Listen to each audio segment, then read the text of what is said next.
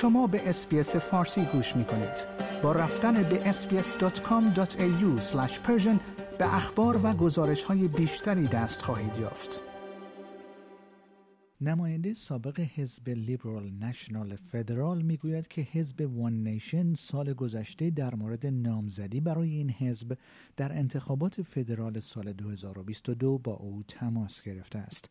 جورج کریستنسن، نماینده سابق حزب لیبرال نشنال فدرال یا همان LNP، به عنوان نامزد مجلس سنا برای حزب وان نیشن در انتخابات فدرال آتی شرکت خواهد کرد.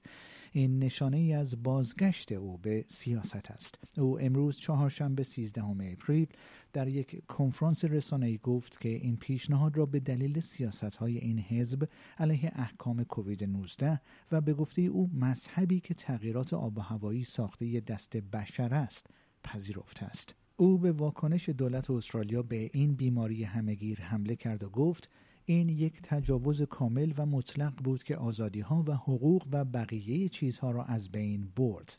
حزب وان نیشن در استرالیا میگوید اعضای این حزب از زمان شروع همه‌گیری کووید 19 افزایش یافته است. این نماینده جنجالی پیش از انتخابات سال 2022 از سیاست بازنشسته شده بود.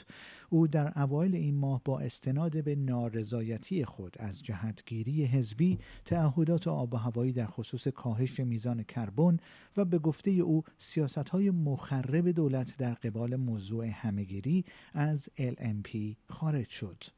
در همین حال خانم پاولین هانسن، رهبر حزب وان نیشن، نیز امروز گفت که نامزدهای مجلس نمایندگان را در سراسر کشور معرفی خواهد کرد. او در روز 21 ماه می به عنوان نخستین نفر در انتخابات سنا برای حزبش با راج گورو سوامی در رتبه دوم در انتخابات مجدد شرکت خواهد کرد. این باعث می شود که آقای کریستنسن به عنوان سومین نامزد سنا برای حزب وان نیشن باقی بماند. سناتور هانسن گفت مردم نشان دادند که به اندازه کافی از احزاب سیاسی اصلی خسته شدند.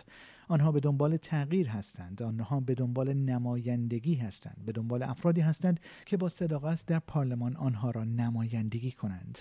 حزب وان نیشن پیشتر اعلام کرده بود که جولی هال، مالک یک شرکت کوچک، برای کرسی سابق آقای کریستنسن در دوسن رقابت خواهد کرد.